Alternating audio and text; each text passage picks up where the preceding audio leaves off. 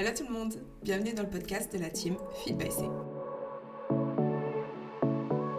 Hello tout le monde, bienvenue dans ce tout nouvel épisode du podcast de la team Feed by C.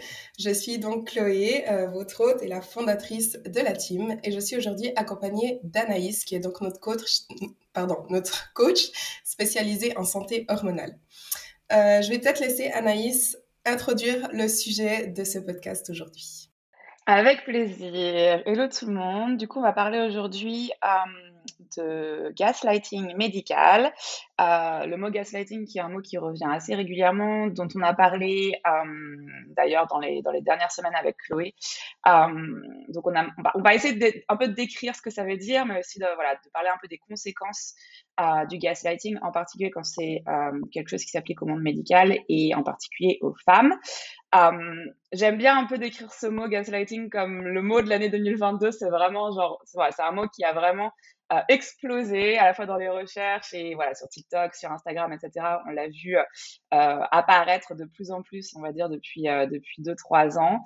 on utilise un peu ce terme des fois aujourd'hui à tort et à travers. donc ça va être important d'avoir effectivement aujourd'hui un peu plus de voilà, d'informations sur le sujet, euh, parce que je pense que c'est important, ça a un impact, surtout quand ça touche bah, la santé. Euh, on, parle de medical gaslighting, donc de gaslighting médical, euh, principalement autour des femmes, des personnes de couleur et des membres de la communauté LGBTQIA+. donc c'est quelque chose qui, voilà, qui touche pas seulement les femmes, même si on va un peu se, se concentrer sur les femmes aujourd'hui, mais c'est important, je pense qu'on effectivement qu'on un acknowledge, qu'on qu euh, j'ai perdu mon mot en français encore, reconnaisse le fait que c'est important qu'on reconnaisse le fait que effectivement euh, ça ne touche pas que les femmes, même si ça va être notre sujet principal aujourd'hui. Euh, je pense que c'est un sujet qui nous tient toutes les deux à cœur, donc ça va être assez intéressant d'en discuter. on l'a voilà soit vécu, soit observé avec nos clientes, donc ça va être effectivement important de donner des exemples pour faire comprendre aux gens voilà à quoi ça Qu'est-ce que ça veut dire et quelles sont les potentielles, euh, conséquences? Je ne sais pas si tu veux intervenir par rapport à ça, Chloé, ou si euh, tu peux continuer un peu sur la définition de ce que ça veut dire le gaslighting. non, non, je te laisse, euh, je te laisse définir peut-être le mot, ce que ça représente. Je pense que c'est quelque chose qui est même si ça a été beaucoup utilisé, je pense que beaucoup de monde ne savent pas vraiment ce que ça veut dire exactement. donc voilà, je te laisse, je te laisse expliquer. Ok, super. Euh, déjà, le terme euh, gaslight ou gaslighting, donc c'est un, mot anglais, euh, ça vient en fait d'une pièce d'un show anglais qui a été, je crois que c'était un show qui a été réalisé dans les années 30. et en gros, en fait, l'intrigue de ce, de ce show-là, de cette pièce, ça parle d'un mari qui manipule mentalement et émotionnellement, psychologiquement sa femme en essayant en gros avec ces espèces de techniques de manipulation de lui faire croire qu'elle est folle. donc c'est un terme qui a été réutilisé, euh, je crois, dans les années 2010 euh, pour un peu décrire le comportement euh, du président américain Trump. Et son application s'est vraiment répandue de manière générale, comme je l'ai dit des dernières années. c'est important d'avoir en tête qu'il n'y a pas une définition unique, mais effectivement, ce qu'on essaye de décrire quand on parle de gaslighting, c'est euh, quand quelqu'un déforme intentionnellement euh, la réalité pour vous donner l'impression que ce que vous ressentez euh, n'est pas réel, en gros. Donc vraiment une espèce de manipulation comme ça pour essayer de transformer un peu la réalité et vous renvoyer un peu soit la faute, soit vous faire croire que vos sentiments sont pas sont pas réels. Ça peut venir voilà d'un partenaire, euh, d'un collègue, euh, d'un membre de votre famille euh, et effectivement des médecins. en général, on considère que le gaslighting, ça vient d'une personne, entre guillemets, qui a une position de pouvoir quelconque. souvent, le, les personnes qui font preuve de gaslighting exploitent euh, les stéréotypes ou les vulnérabilités en fait. C'est pour ça que c'est très courant que ça soit lié au genre, euh, à la sexualité, euh, à la race, à la nationalité ou à la classe sociale. Donc c'est vraiment pour ça que ces, ces, cette espèce de thématiques reviennent, c'est parce que voilà, on essaye de euh, l'agresseur va essayer d'utiliser la vulnérabilité des personnes euh, contre elles, en fait, tout simplement. Euh, on estime effectivement que les femmes et les personnes de couleur, mais aussi les personnes qui font partie de la communauté LGBT sont les personnes les plus touchées.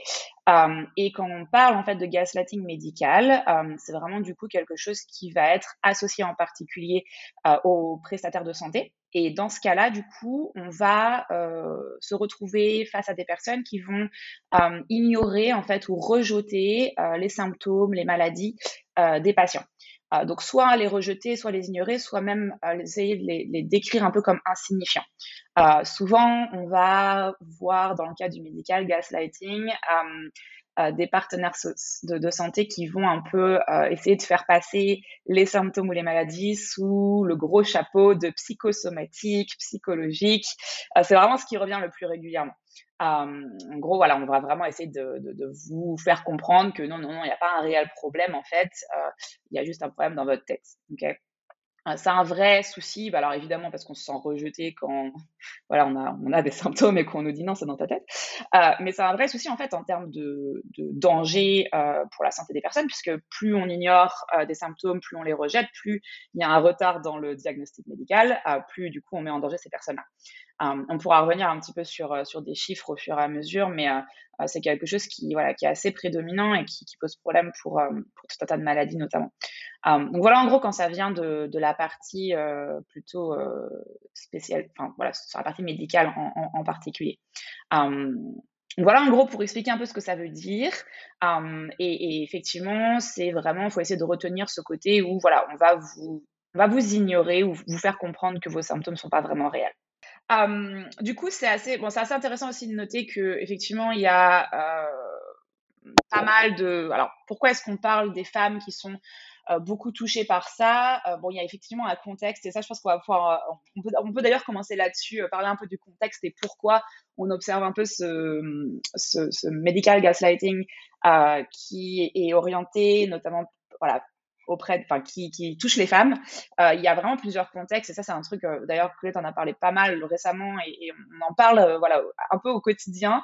Il y a plusieurs choses. La première chose, c'est un peu ce côté, bon, évidemment, la société patriarcale, le fait que on, on, vive dans un contexte qui fait que, de manière global, euh, il y a un patriarcat qui est présent et que les femmes euh, ont une place minoritaire.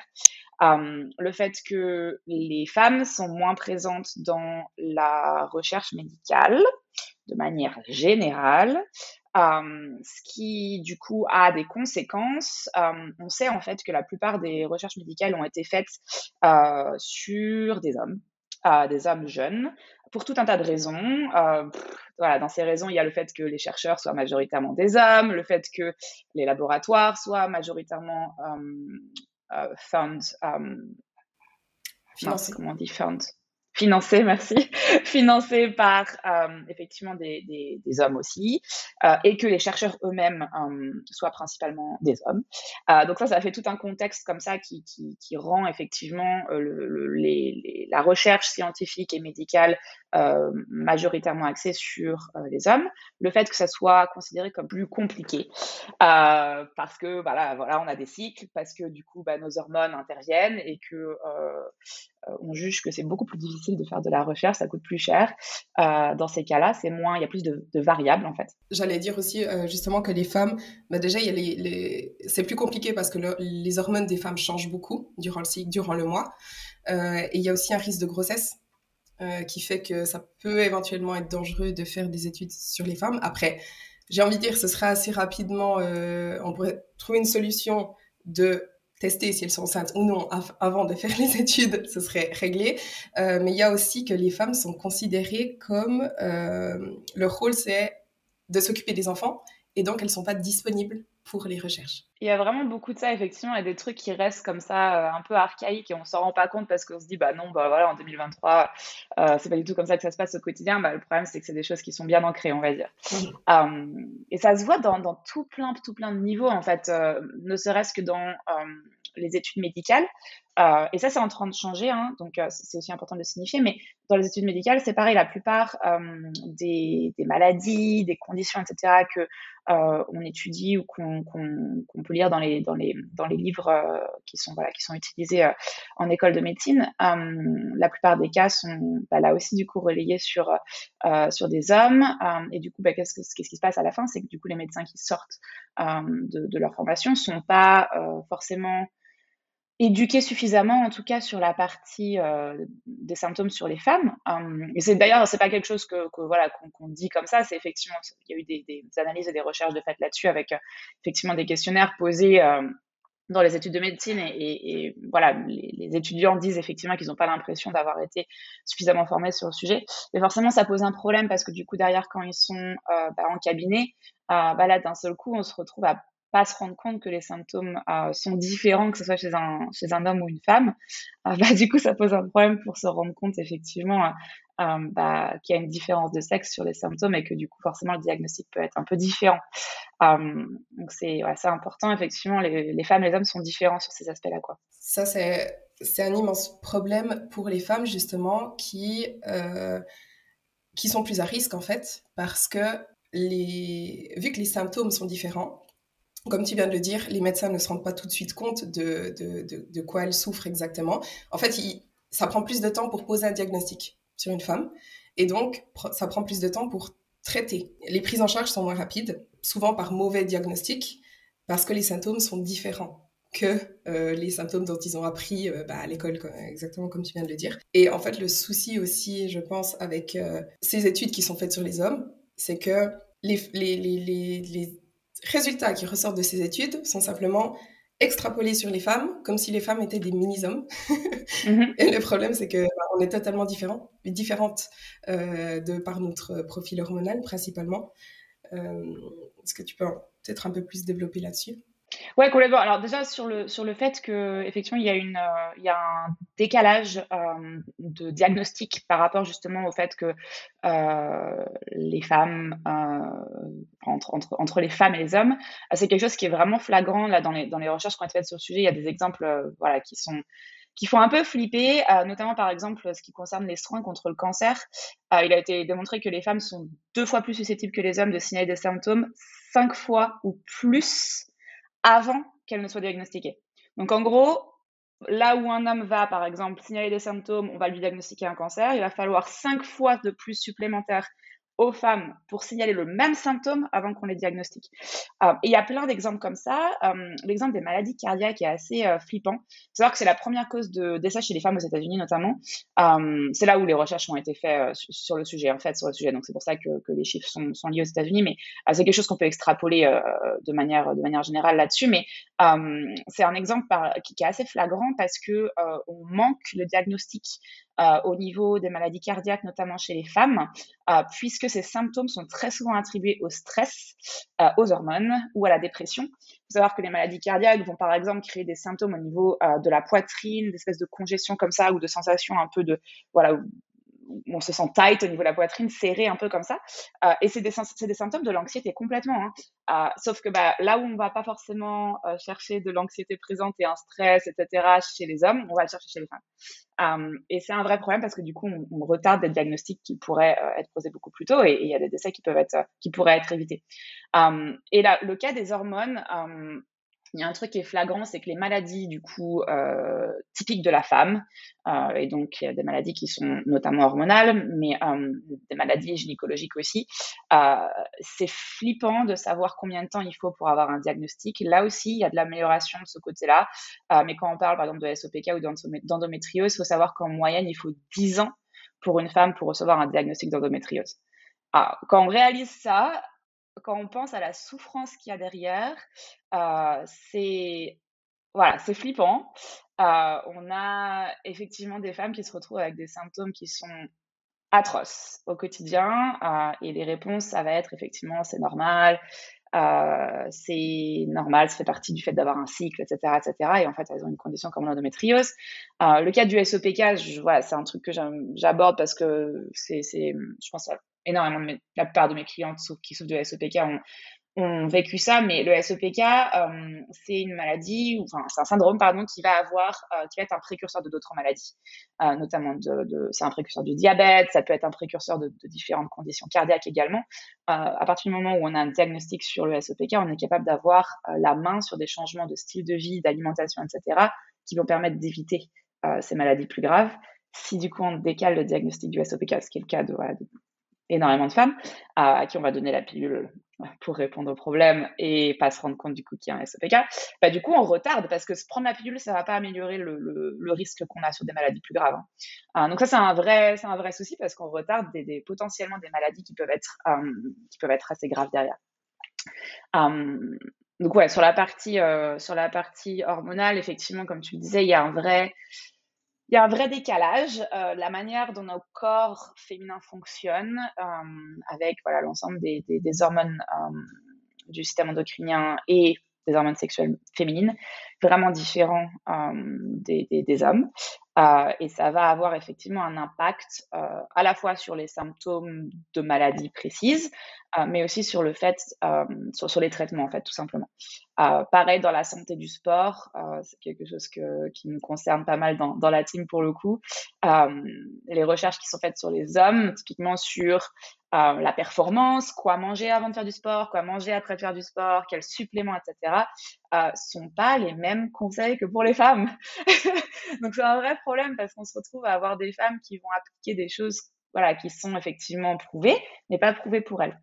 Euh, il y a un exemple assez, assez courant, l'exemple aussi euh, de, de, des diètes comme la, le, fasting, l'intermittent fasting, qui n'est pas quelque chose qui va être recommandé pour la plupart des femmes, euh, pour tout un tas de raisons, et notamment hormonales, qui peut être quelque chose de super efficace quand on est plus réglé ou quand on est un homme, euh, et que du coup, bah, c'est pas forcément abordé euh, sous, sous, sous, cet angle-là, et on se retrouve à avoir des gens qui appliquent ça euh, parce que voilà, ils ont vu des, des effectivement des, bons résultats, mais c'est des résultats qui sont pas forcément adaptés euh, parce qu'ils n'ont pas été, euh, voilà, ils n'ont pas été entre guillemets testés chez les femmes. donc il y a plein d'exemples comme ça qui posent problème sur le diagnostic qu'on va poser pour les femmes en particulier. Du coup, on s'éloigne un peu du gaslighting, mais c'est pour vraiment pour poser le contexte un peu de, pourquoi est-ce qu'il y a euh, éventuellement un terrain favorable pour le gaslighting en gros. Bah, le, souci, c'est non seulement que les diagnostics ne sont pas posés, parce que, ben, tout d'abord, parce que les, en fait, la, douleur, les douleurs sont normalisées pour les femmes, notamment pour tout ce qui est hormonal, reproductif, etc. C'est, t'es une femme, tu souffres, c'est normal. C'est, c'est, on va pas aller chercher plus loin. Et en même temps, ben voilà, la recherche est limitée pour les problèmes spécifiquement féminins, justement, comme ben, les, maladies féminines, sont pas encore assez connus. Il n'y a pas encore assez de recherches. Ils sont, euh, sont trop méconnus par les professionnels de la santé. Et du coup, ben non seulement ils n'arrivent pas à poser des diagnostics, comme tu viens de dire, on peut mettre 10 ans à poser un diagnostic d'endométriose, mais le problème aussi, je pense, c'est que du coup, les traitements ne sont pas adaptés. Et comme tu comme as touché un mot, la plupart du temps, la solution à tous ces soucis, c'est la pilule. C'est prendre la pilule et on cache tout ça. On te, si on souffre de SOPK et on n'a pas son cycle, ben voilà, prends la pilule, ça va, t'auras tes règles. Euh, si t'as mal, ben, prends la pilule, t'auras plus mal. Si t'as de l'acné, ben, prends la pilule, t'auras plus d'acné. Euh, je prends ces exemples parce que c'est ça, c'est typiquement ce que moi j'ai vécu en fait, et c'est ce qu'on voit très souvent, ben voilà, avec, avec nos clientes. Mm -hmm. euh, c'est que le, le, le d'un côté, des fois, c'est même pas forcément du, du, gaslighting dans le sens où on ne valide pas nos symptômes, mais par ignorance, ben, on n'est pas pris en charge correctement. Ouais. Par ignorance des médecins. Alors, il y a juste une chose que je, que je voulais euh, préciser avant qu'on continue c'est qu'on n'est pas en train de dire que tous les médecins sont mauvais et que tous les médecins sont comme ça. Euh, là, clairement, on, on, parle vraiment juste des cas problématiques, je, sinon on ne ferait pas ce podcast. Mais euh, il y a des médecins qui sont très très bien, des médecins qui vont vraiment aller chercher les causes et, qui savent mettre en place de vrais traitements. Mais euh, là, on va vraiment parler des cas problématiques et, ce qui est très courant quand même. Ouais, ouais, complètement. Et pour rebondir là-dessus, d'ailleurs, on en parlera. Je, parle, je donnerai un petit peu des exemples, justement, si jamais vous êtes un praticien euh, quelconque, mais en tout cas dans le domaine de la santé, quelles sont les, choses que vous pouvez mettre en place pour justement aider, entre guillemets, ou faire partie de, de, de, essayer de résoudre ce problème et d'avoir voilà, cette, cette, cette ambition d'améliorer de, euh, d'améliorer un peu ce voilà, la présence des femmes dans la recherche, mais aussi le, le fait d'avoir des femmes qui sont plus écoutées. Mais euh, c'est très clair que, enfin voilà, si on devient médecin, c'est pour aider les gens. Euh, donc on n'est pas du tout en train de dire que les médecins sont euh, malveillants, veulent pas nous aider, etc. C'est vraiment pas le point. Il faut aussi remettre, voilà, on peut pas faire un, on peut pas faire un, aperçu de tout le contexte, mais en fonction des pays, en fonction de comment la, la, santé est traitée et gérée, il y a tout un tas de problèmes que les médecins sont malheureusement doivent affronter au quotidien le manque de temps, le manque de financement. Bref, c'est voilà, il y a plein de, raisons entre guillemets pour pour voilà, qui, malheureusement explique le fait que certaines, euh, c'est vraiment très compliqué pour certaines femmes de se faire entendre. Euh, je sais qu'en France, voilà, quand, malheureusement le médecin généraliste il a que 15 minutes pour vous, bah ouais, c'est super difficile d'avoir le temps de discuter de tout quoi. Euh, donc il y a voilà, il y a tout un contexte comme ça qui, qui, rentre en jeu évidemment, et on dit pas que les médecins sont de mauvaise volonté du tout, mais c'est malheureusement et voilà, il suffit de regarder un peu sur internet ce qui se passe, c'est un vrai sujet. Le gaslighting médical, c'est un vrai sujet, ça existe, ça met énormément de femmes euh, dans des voilà dans des situations hyper hyper difficiles psychologiquement, mentalement, mais aussi euh, par rapport à leur santé. Euh, et l'ignorance de certains médecins par rapport aux conditions, comme on l'a dit, qui sont spécifiques aux femmes, est, réel. Euh, c'est bon, j'aurais pas de travail hein, si ça l'était pas, pour information. donc, euh, donc voilà, c'est hyper important d'avoir ça en tête.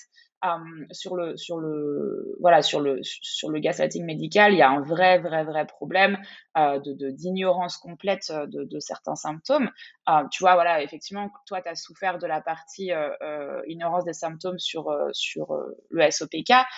clairement, hein, ce, ce, le SOPK et le problème de, de, de des symptômes liés au SOPK, on, assimile très souvent ça à des douleurs menstruelles normales où on va vous, dire euh, bon bah voilà il y a un problème au niveau des règles, peu importe ce que c'est, mais tu as un problème au moment des règles, douleur, cycle, euh, flux trop important, règles irrégulières, acné, peu importe le symptôme, c'est la pilule la réponse parce que c'est aujourd'hui dans on va dire l'approche médicale classique euh, le moyen le plus simple d'avoir effectivement un arrêt des symptômes. Attention, la pilule peut être un super outil. Euh, alors d'abord, effectivement, c'est un outil de contraception hein, pour pas pour pas oublier son rôle premier. Euh, mais ça peut être un super outil pour certains cas, notamment euh, quand on souffre d'une endométriose hyper hyper hyper développée et que voilà qu'on a des symptômes de ce côté-là, avoir une pilule, que ce soit sur long terme ou court terme, ça peut être extrêmement utile pour notamment les douleurs. voilà, il y a, y, a, y a des moments et des cas particuliers où la pilule va être une très bonne chose et on ne juge pas les gens pour utiliser la pilule ou euh, certaines conditions qui la nécessitent. Euh, en revanche, on sait qu'il y a des approches qui sont naturelles euh, ou en tout cas des approches qui sont fonctionnelles qui vont nous aider à comprendre ce qui se passe à la racine du problème euh, plutôt que juste de cacher les symptômes. Parce que justement quand on arrête la pilule typiquement pour avoir un enfant euh, si on a pris la pilule pendant 10 ans pour un SOPK on arrête la pilule bah il y a pas de a pas de cycle. Donc il y a pas d'enfant. Donc c'est un vrai problème parce que si, voilà si on veut retrouver une, un équilibre hormonal et en tout cas même si le SOPK va pas disparaître on peut effectivement avoir une approche euh, euh, fonctionnelle pour avoir des cycles euh, présents et avoir une grossesse par exemple qui se passe au mieux, bah, c'est quelque chose qu'il faut qu'il faut aborder bien avant de se dire qu'il faut arrêter la pilule parce que bah, maintenant je veux un enfant et ça va être ça va être compliqué parce qu'on va avoir les effets secondaires qui reviennent d'un seul coup et les symptômes qui reviennent. donc ouais, c'est on a fait une petite aparté sur la pilule, mais c'est vraiment un des exemples les plus courants euh, gaslighting médical classique, on arrive, bonjour, j'ai des symptômes. Euh, soit on vous dit non mais c'est bon, euh, c'est normal, c'est fait partie du fait d'être une femme, vous avez un cycle, euh, c'est normal, prenez euh, prenez la pilule. C'est vraiment le truc le plus commun, on va dire, qu'on observe en tout cas dans, dans les dans, dans, les cas pratiques et avec les clientes qu'on a qu'on a en, en, en, coaching. Il y a aussi une chose que, que personnellement, j'ai un peu fait l'expérience, c'est que du moment qu'on veut pas euh, tomber enceinte, du moment qu'on veut pas d'enfant, de, euh, on prend pas au sérieux nos soucis. Et c'est un petit peu, euh, bah voilà, on prend la pilule en attendant, et le jour où tu veux des enfants, bah, c'est à ce moment-là qu'on on regardera vraiment euh, comment, comment va ta santé, et qu'on agira à ce moment-là. Et le souci, bah, comme tu viens de le dire, si on a un SOPK, on n'a pas de cycle, on n'ovule pas, donc on ne peut pas avoir d'enfant. Euh, on prend la pilule pendant 10 ans, le jour où on veut un enfant, on arrête la pilule, bah, ça va être encore plus difficile à ce moment-là de pouvoir avoir un enfant, ça peut prendre plusieurs années.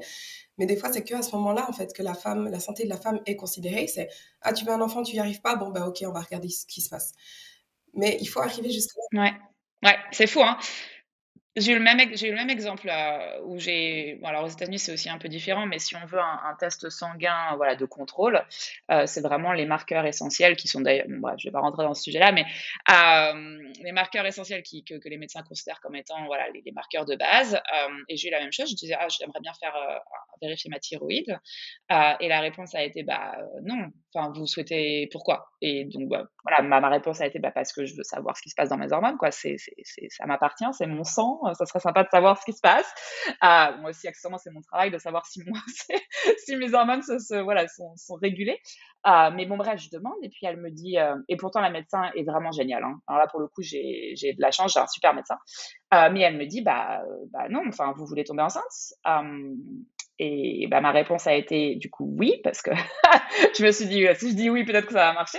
Ah, et elle me dit, bah, du coup, c'est très simple, je vais vous envoyer vers un, un, médecin de la fertilité. Donc, vous essayez pendant six mois, euh, et puis si ça marche pas, on ira voir un médecin de la fertilité. Donc, c'est vraiment à se, voilà, ça, à se marcher sur la tête parce que, euh, effectivement, c'est prendre le problème à l'inverse. Déjà, on dépense énormément d'argent, que ce soit nous en tant que patients, mais aussi les systèmes de santé différents, euh, qui du coup se retrouvent à dépenser de l'argent parce que du coup, on essaye de résoudre un problème quand il est trop tard. Donc, ça, c'est beaucoup plus du coup de, back and forth, aller-retour entre les différents spécialistes, différentes analyses, etc., plutôt que commencer avec une méthode préventive. La prévention, ça coûte moins cher que le traitement à tout le monde, hein, que ce soit pour les systèmes de santé ou pour euh, les patients. Donc c'est complètement, voilà, c'est prendre les problèmes à l'envers. Euh, et puis bah voilà, faut imaginer effectivement dans le cas d'une femme qui euh, bah, attend la dernière minute, sais rien, moi bah voilà, j'attends mes 40 ans et que bah d'un seul coup on se rend compte qu'il n'y a rien qui fonctionne, bah c'est trop tard quoi, en fait. Euh, donc c'est vraiment, c'est vraiment quelque chose qui, qui touche et qui, qui, a un impact sur la santé mentale des femmes parce que euh, on se retrouve vraiment démunis quoi. La plupart de mes clientes c'est vraiment ce qui se passe. Hein. Elles ont pris la pilule euh, très très tôt, euh, souvent d'ailleurs pour des raisons qui étaient pas la pas la contraception et souvent pour des raisons qui étaient pas qui nécessitaient clairement pas la pilule. Quand je dis ça, c'est parce que il y a énormément d'abus et surtout dans nos générations. quand je dis nos générations, c'est voilà toutes les personnes typiquement dans les années 90, euh, on va on nous a prescrit la pilule pour des petits problèmes d'acné, par exemple. Moi, j'avais un, j'avais un acné quasiment inexistant. J'avais quelques boutons. On m'a donné une pilule, une des pilules les plus fortes du marché, qui maintenant d'ailleurs n'existe plus. Enfin, a été retirée parce que voilà, elle est dangereuse. Je crois qu'on a eu la même, il me semble. Euh, mais bon, bref. Donc on m'a donné ça. Euh, et puis bah toute ma vie de, de, jeune adulte sous la pilule. J'en ai changé quelques-unes, mais toujours des pilules hyper fortes. Puis bah, le jour où j'ai arrêté, là par contre, j'ai eu un vrai acné, ouais.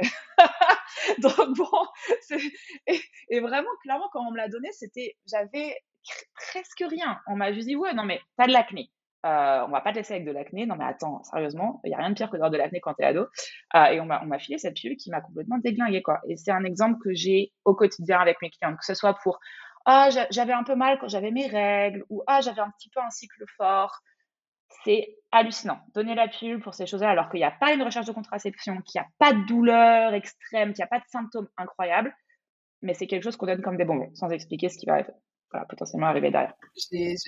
J'ai exactement la même expérience. J'ai exactement la même expérience. J'avais quasiment aucun bouton, euh, mais j'avais 15 ans. Je suis allée au planning familial, j'ai demandé la pilule, ils me l'ont donnée comme ça.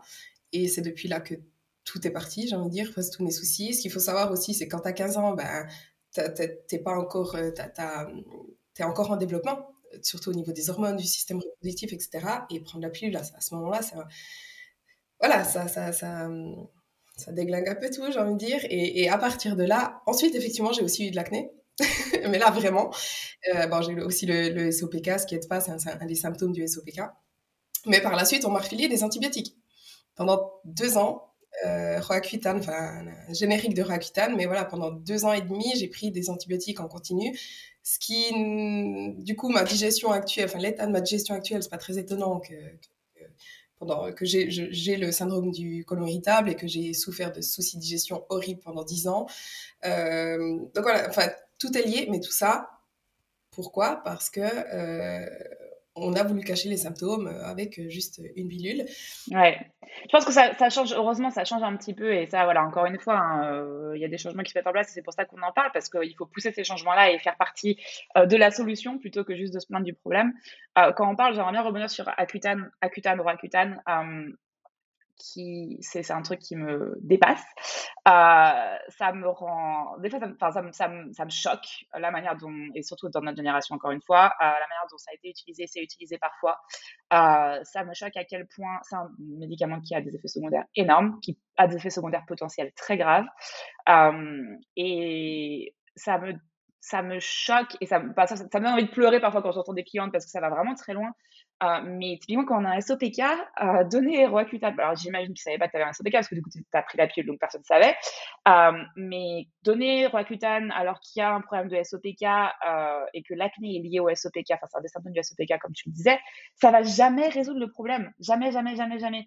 Et c'est un médicament qui a des effets, c'est dont j'ai pu témoigner parce que, alors là, pour le coup, j'ai des hommes dans ma famille, mais aussi chez mes clientes, ça peut avoir des effets secondaires neurologiques sur votre santé mentale, euh, création de symptômes dépressifs, euh, des allergies euh, à terme au soleil, des, lésions cutanées qui sont très graves à long terme. les effets secondaires sont flippants. Et quand je dis effets secondaires, c'est pas des effets secondaires qui sont rares. Donc, faut garder ça en tête. mais d'autant plus, alors on ruine effectivement, comme tu disais, tout le, tout, la partie digestive.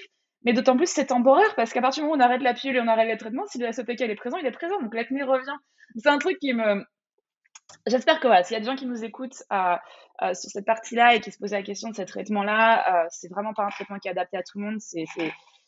Faites vos recherches, renseignez-vous parce que c'est un traitement qui est très lourd. Euh, et encore une fois, c'est un truc qui me tient à cœur parce que j'en, ai témoigné dans la famille, les familles très très très proches entre des personnes que je connais qui, qui, qui, ont, qui ont pris le traitement Roaccutane et qui ont des syndromes, syndromes dépressifs en, en l'espace de quelques semaines, à un point de, de voilà de, d'avoir des pensées qui étaient très très négatives.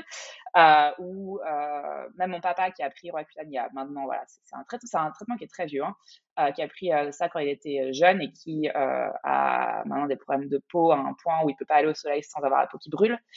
c'est voilà, c'est que ça va, ça va faire très très loin sur certains, certains effets secondaires et il faut faire gaffe à ça. Les traitements qu'on nous donne quasiment comme des bonbons, tu vois, sans, sans se poser de questions. C'est un truc qui me, qui me dépasse clairement. Personnellement, aujourd'hui encore, j'ai la peau très très très sèche. Depuis que j'ai pris ce traitement, bah, non seulement ma digestion complètement complètement déglinguée, euh, mais j'ai aussi la peau toujours très sèche, la peau du visage, du corps, les lèvres. Je, mets constamment, constamment des choses sur mes lèvres parce que j'ai toujours les lèvres très, très sèches et je sais que ça vient de ce traitement. Et je pense que ça a des conséquences à vie. Euh, pour tout ça, pour trois boutons qui auraient pu, si mon SOPK avait été correctement pris en charge à l'époque, plutôt que me refiler la pilule il euh, faut savoir que dans ma vie, j'ai essayé au moins 20 pilules différentes. À chaque fois, j'avais des effets secondaires absolument horribles. Euh, au lieu de me refiler la pilule et de me refiler Roaccutane, si mon SOPK avait été correctement pris en charge à l'époque, je pense que je n'aurais pas eu, je n'aurais pas tous ces soucis de santé aujourd'hui. Euh, mais après, dans ce cas-là, plus que du gaslighting, c'est vraiment de l'ignorance de la part des médecins et un manque de temps, comme tu l'as dit avant. Quand certains médecins disent c'est le stress. Tes symptômes, ou ce que tu, quand tu souffres, c'est à cause du stress. D'un côté, ils n'ont pas vraiment tort. Parce qu'il y a beaucoup, beaucoup de symptômes qui sont effectivement liés au stress. Mais ensuite, le problème, c'est que les médecins n'ont pas les outils pour nous aider. Exactement. C'est qu'ils disent c'est le stress, démerde-toi en fait. Et ils n'ont pas le temps. Et c'est ben, d'ailleurs, voilà, c'est pour ça que Anaïs, tu fais ce métier. Que tu vas venir travailler avec les clients euh, le stress physique, physiologique, euh, psychologique euh, via l'alimentation, la micronutrition, le mouvement, le sport et la gestion du stress. Donc, c'est dommage, mais en même temps, ben voilà, on peut l'expliquer de diverses raisons. Mais maintenant, concrètement, qu'est-ce qu'on peut faire déjà en tant que patiente si on est dans ces situations-là D'abord, vis-à-vis du guideline, pardon, médical, euh, si on va vers son médecin et qu'on explique ses symptômes et que le médecin dit euh, ouais c'est dans la tête ou que clairement il y a un peu du mépris ou qu'on n'est pas pris au sérieux ou que ah, tes symptômes sont normaux, t'as mal, tu souffres, c'est normal, ou alors que le médecin ne veut pas aller plus loin. Euh, quand tu as parlé avant des prises de sang, ça c'est quelque chose qu'on voit très très très souvent. Je pense que toi avec tes clients, tu le vois tout le temps. Moi-même, j'en J'en ai fait euh, les frais il n'y a pas très longtemps. Mon médecin ne veut plus me prescrire des prises de sang, pour, juste pour checker euh, où on est ma thyroïde, où on, sent mes hormones. Alors que, alors que c'est primordial. Hein. Ouais. bah, si on ne sait pas ce qui se passe, bah, on peut rien faire. Euh, donc voilà, qu'est-ce qu'en tant que patiente, si on est dans ce cas-là, si nos médecins ne nous écoutent pas ou diminuent, diminuent, minimisent, pardon, nos symptômes, qu'est-ce que tu conseilles? Ouais, super question. Effectivement, pour rappeler les, signes de gaslighting médical que vous pouvez rencontrer, donc exactement comme, comme Chloé vient de le dire, euh, vous vous sentez pas écouté, euh, le médecin, le professionnel de santé ne veut pas engager la discussion ou la conversation avec vous et ignore. Donc vraiment, euh, non, non, non, je rentre pas dans la discussion. Euh, voilà, c'est ça et c'est rien d'autre. Euh, le fait qu'un médecin vous pose pas de questions ou essaye de comprendre ce qui se passe. le fait, et ça, ça arrive effectivement régulièrement qu'on soit euh, que notre médecin, par exemple, de famille refuse de nous orienter vers un autre spécialiste qui pourrait nous aider un peu plus. Euh, le fait qu'on nous dise d'arrêter un petit peu ou qu'on nous ignore un petit peu sur nos plaintes et symptômes. Euh, le fait d'entendre, comme tu disais, quelque chose un peu comme, comme une banalisation. C'est que dans votre tête, c'est que lié à vos, votre cycle menstruel, etc. comme tu disais, le fait de refuser plus de... Le fait de, refuser de chercher la cause. Donc, par exemple, refuser des examens supplémentaires, refuser, comme tu disais, des, tests sanguins. Tous ces trucs-là, c'est vraiment des exemples, effectivement, de gaslighting médical. Comment agir par rapport à ça? Alors, d'abord, si vous en avez fait l'expérience, que ce soit dans le passé ou si ça arrive dans le futur, sachez que d'abord, c'est pas votre faute. sachez que vos symptômes sont réels et sachez qu'il y a des personnes qui sont là présentes qui veulent vous écouter, qui veulent vous écouter, que ce soit des médecins qui justement sont euh, ouverts, disponibles, euh, ou que ce soit des professionnels euh, de la santé autres que votre médecin classique. sachez que voilà, il y a des gens qui sont là pour vous aider et qu'il y, a toujours une solution. Plusieurs choses que vous pouvez faire de manière concrète. D'abord, rédiger une liste de toutes vos questions, toutes vos préoccupations avant d'aller chez le médecin. Partager toute cette liste et ces questions et exiger que toutes ces questions, toutes ces préoccupations soient abordées. Je sais que c'est beaucoup plus difficile quand on n'a pas la liste sous les yeux parce qu'on est en mode panique. Ouh là là, je suis en train de parler, il m'écoute pas. Si vous avez une liste et que vous arrivez en disant bon, voilà, je parler de tout ça et on va passer sur tous ces points-là, ça aide et ça vous aide aussi à avoir confiance en vous. Ah, donc avoir une liste, demander une copie de votre dossier médical. Ah, ça, c'est hyper important. Sachez que c'est un droit. Euh, on, a effectivement euh, beaucoup plus de facilité si on va voir un nouveau médecin euh, et qu'on essaye une nouvelle personne, comme on aura plus de facilité d'expliquer ce qui se passe et il aura plus de facilité à comprendre si vous avez un, un dossier complet avec vous. donc, demandez votre, votre copie de dossier médical, notez tous les noms des médecins que vous rencontrez, ou infirmières, ou praticiens de santé. N'hésitez pas à écrire des reviews. Euh, c'est quelque chose qui se fait de plus en plus, maintenant surtout avec Doctolib par exemple en France, etc. Écrivez ce que vous pensez de votre praticien de santé. C'est quelque chose qui va, euh, je pense, vraiment aider à changer dans, le futur euh, le rapport patient et, médecin ou patient professionnel de santé. parce que si vous écrivez ce que vous pensez sur quelqu'un, je pense que ça va effectivement, le prochain qui va essayer d'aller voir cette personne-là, s'il voit que votre expérience a été effectivement du gaslighting, ça va ça va aider, entre guillemets, euh, les prochaines personnes à pas aller voir cette personne-là. Évidemment, attention, on n'est pas en train de dire que c'est facile, notamment quand on parle euh, de, l'Europe, de la France, etc. Euh, on a des médecins de famille attitrés, il y a des déserts médicaux partout, donc c'est clairement pas facile de changer de médecin, mais voilà, c'est des exemples qu'on donne qui peuvent être applicables dans certains cas. Demandez à parler à un autre médecin ou un autre spécialiste. Ah, sachez que c'est quelque chose, voilà, c'est quelque chose d'important. Vous avez ce droit-là d'être référé à des spécialistes. Ah, connaissez vos droits. Euh, c'est quoi un traitement euh, acceptable et inacceptable Inacceptable, sachez euh, voilà, quels sont vos droits et soyez ferme. Ferme, assertif, vous savez ce que vous ressentez, ok? Ça, c'est hyper important d'avoir en tête. Il n'y a pas, voilà, il a pas de il n'y a pas de faux symptômes. Si vous avez un symptôme, vous avez un symptôme. Donc soyez vraiment ferme là-dessus. Je pense que c'est vraiment les points euh, les plus importants un peu euh, et effectivement, faut en parler. Euh, pourquoi on fait ce podcast? Pourquoi est-ce que j'ai fait un post sur le gaslighting il n'y a pas longtemps? Pourquoi est-ce qu'on en parle? Parce que c'est la voilà, l'éducation, c'est une des choses principales qui pourra aider à ce que ça change. donc en parler, en parler, en parler, partager, partager les contenus que vous voyez sur le sujet. Je sais pas si tu as des points que tu veux rajouter sur ce. Ouais, je rajouterai encore juste euh, euh, quelques, quelques trucs. Euh, n'hésitez vraiment pas à insister. je sais qu'en en fait, en général, on a tendance à voir les médecins comme une autorité supérieure un petit peu, et puis, ah, c'est mon médecin, il a dit ça, donc il a raison.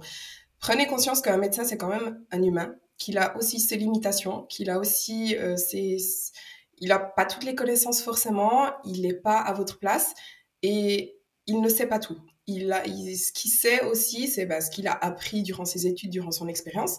Mais il y a des choses, euh, voilà, qu'il n'est peut-être pas au courant de tout. Alors faites aussi vos recherches. J'ai envie de dire, faites vraiment vos recherches sur vos symptômes, s'il y a d'autres euh, d'autres traitements. Et quand on vous propose un traitement, vous avez le droit de dire non. Vous n'êtes pas obligé de dire oui. Euh, comme Anaïs l'a dit, vous pouvez demander d'autres avis. Mm-hmm. Donc, n'hésitez pas à assister.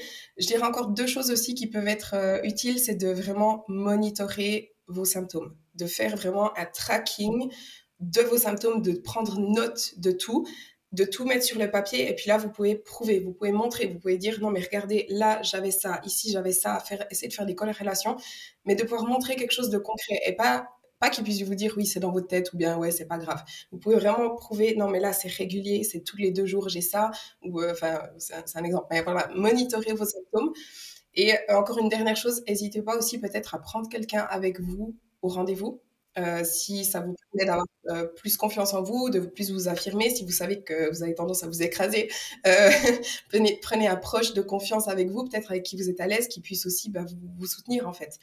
ça, ça peut être quelque chose qui peut vous aider aussi si vous êtes à l'aise avec, avec ça. Ça, c'est un super point. Effectivement, je, conseille, je conseille, surtout quand vous êtes, voilà, vous êtes encore une fois, il y a des, cas, et j'ai des clientes malheureusement qui sont dans ce cas-là, où tu es dans un désert médical, que tu n'as pas vraiment le choix et qu'il va falloir dans tous les cas que tu deals avec ce médecin euh, ou avec ce praticien, peu importe, euh, bah, effectivement, amener quelqu'un avec vous, ça peut vraiment aider. Euh, ouais, c'est un bon point. Est-ce qu'on peut peut-être passer sur la partie justement, si vous êtes un praticien de santé et que vous êtes ouvert à certains changements, il y a quelques conseils qu'on peut partager.